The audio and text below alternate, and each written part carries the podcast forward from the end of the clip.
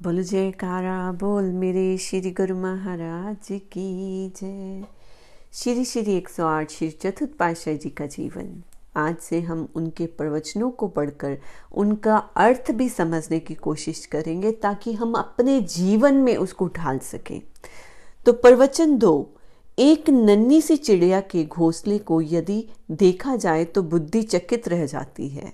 अर्थात मानव बुद्धि भी वैसे घोंसले का निर्माण कर सकने में असमर्थ है। इससे स्पष्ट है कि शरीर पालन तथा इंद्रिय तृप्त के लिए पशु पक्षियों के पास भी बुद्धि की कमी नहीं है। शरीर पालन तथा कुटुंब पोषण में चिड़िया भी किसी से पीछे नहीं। बुद्धि तो चिड़ियों में भी है, किंतु वह मात्र उदर पूर्ति तथा बाल बच्चों के पोषण में ही सीमित है। इससे अधिक कुछ करना उसकी बुद्धि के बस की बात नहीं। यदि मानव भी अपने विचारों और बुद्धि को केवल धन कमाने शारीरिक मान प्रतिष्ठा प्राप्त करने तथा सुख भोग में व्यस्त रहने के लिए काम में खर्च करता है, तब तो साधारण जीव अर्थात पशु पक्षी की तरह जीवन जी रहा है। यदि यही विचार है तो मानव जीवन के ध्येय की पूर्ति तो ना हुई। अन्य योनियों की अपेक्षा मानव की विशेषता तब है जबकि वह भजन भक्ति के मन लगावे, ना कि आठों याम, वासना में लिप्त रहे। मनुष्य को मानवता के पद का ध्यान रखना आवश्यक है। जिस प्रकार चंदन की लकड़ी में यदि सुगंधी नहीं तो उसे चंदन कौन कहेगा? सुगंधी रहनी, रहते हो, है तो साधारण लकड़ी के समान ईंधन का ही काम करेगा। इस प्रकार मनुष्य यदि भजन भक्ति का कर्तव्य पालन करने में गाफिल है तो उसमें मानवता की सुगंधी नहीं। मानवता की सुगंधी के ना होने से वह अन्य जीवों की जंतुओं की तरह अपनी तुलना करता है। मानव जन्म की विशेषता यही है कि मालिक के नाम सुमिरन में चित लगाएँ, क्योंकि वास्तविक सुख तो एकमात्र नाम की कमाई है। भजन भक्ति एवं सदगुरु के ध्यान में निहित है। सतपुरुष फरमाते हैं कि मनुष्य जन्म रूपी जो दुर्लभ अवसर तथा उत्तम संयोग प्राप्त हुआ है, वह बार बार नहीं मिलता। परम सौभाग्य से प्राप्त नहीं हुए तो अमूल्य अवसर को हाथ से व्यर्थ गवा देंगे। इससे पूर्व भी माया ने जीव को धोखा देकर इसे चौरासी का चक्कर कटवाया। श्री गुरु महाराज जी समझाते हैं कि इंसान और पशुओं में कुछ तो अंतर है। इस अंतर को समझना है, क्योंकि पालन पोषण करना, खाना खाना, बच्चों को देखना, ये सब पशु पक्षी भी करते हैं। पशु पक्षियों के पास भी बच्चे होते हैं, अपने बच्चों का पेट भरते हैं, उसके लिए हंट करते हैं कि खाना लेके आते हैं, अपने बच्चों का पालन पोषण करते हैं। लेकिन अगर जीव हमें बनाया है, हमें मनुष्य का चोला मिला है तो ये कुछ तो खास होगा इसमें। तो वही मनुष्य जन्म की विशेषता को श्री गुरु महाराज जी समझाते हैं कि मनुष्य जन्म मिला है कि इस चौरासी के चक्र से आवागमन से हमें छुटकारा मिल सके। अब पॉइंट ये आता है कि छुटकारा कैसे मिलेगा?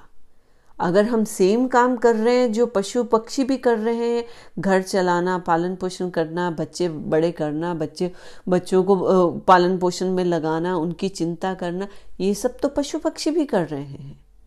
कुछ अलग करोगे तब तो अलग रिज़ल्ट मिलेगा ना। तो वो अलग क्या करना है हमने? वो अलग करना है हमने अपनी पहचान करनी है। कि हम हैं कौन? वो पहचान कैसे होगी? किसी संतों की जब शरण में जाते हैं, वो हमें मनुष्य की कदर करना सिखाते हैं कि हम अपने मनुष्य जन्म की कदर करें और इस कदर करते हुए जीवन व्यतीत करेंगे तो भजन, अभ्यास, साधु सेवा, संतों की सेवा सबका भला करना, ये सब कर्म करेंगे। और यही कर्म हमें एक मनुष्य लेवल से ऊपर ले जाते हैं। जब मनुष्य लेवल से हम ऊपर चले जाते हैं, आम इंसान से ऊपर चले जाते हैं तो हम देव कहलाते हैं। तो देव कहलाएँगे। तो जैसे श्री गुरु महाराज जी ने अपने प्रवचनों में फरमाया कि चंदन की लकड़ी में सुगंध होती है, एक खुशबू होती है, आम लकड़ी में नहीं होती। अगर चंदन की लकड़ी में खुशबू नहीं होगी तो वो आम लकड़ी की तरह यूज़ होगी। चंदन की लकड़ी कितनी एक्सपेंसिव होती है, महँगी होती है कि उसको हम भगवान को तिलक लगाने के लिए चंदन बनाते हैं यूज़ करते हैं, खुद चंदन लगाते हैं कि कितनी वैल्यू होती है। इसी तरह मनुष्य जन्म को भी अपनी एक सुगंध इकट्ठी करनी होगी, अपनी सुगंध की पहचान करनी होगी, अपनी सुगंध को बनाना होगा। जब तक हम अपनी सुगंध अपने अंदर नहीं महसूस कर सकते, तब तक हम अपने मनुष्य जन्म का लाभ नहीं दे सकते। और ये सुगंध हमारे अंदर आएगी कैसे? श्री गुरु महाराज जी ने उस, वो भी अपने प्रवचनों में समझाया है, मनुष्य में सुगंध आएगी जब उसका अंतर मन शांत होगा, सबके प्रति प्रेम भाव होगा, तभी हमारे अंदर एक अच्छी वाइब्रेशन क्रिएट होती है। जब सबके प्रति हम खुश रहेंगे, दूसरों को खुशी देंगे, तभी हम खुद भी खुश रह सकते हैं और सुगंधी फैला सकते हैं। जैसे अगर हाथ में फूल ले लिया जाए तो अगर फूल छोड़ भी दिया जाए, लेकिन फूलों की खुशबू हमारे हाथ में रहती है, इसी तरह से मनुष्य जब अच्छे कर्म करता है, अच्छी सोच रखता है तो वो खुशबू हमारे अंदर रह जाती है। और हम जन जन तक वो खुशबू फैलाएँगे तो हम अपने मनुष्य जन्म पाने का पूरा लाभ प्राप्त करेंगे। जब पूरा लाभ प्राप्त करेंगे तो हम भजन अभ्यास में बैठेंगे भजन अभ्यास करेंगे तो हमारा मन शांत होगा। लेकिन जब हम दूसरे लोगों की तरह वाद विवाद में पड़े रहेंगे, तब हमारा मन भजन के अभ्यास में भी शांत नहीं रहेगा। और जब मन शांत नहीं रहेगा तो हम उस परम आनंद से नहीं जुड़ सकते।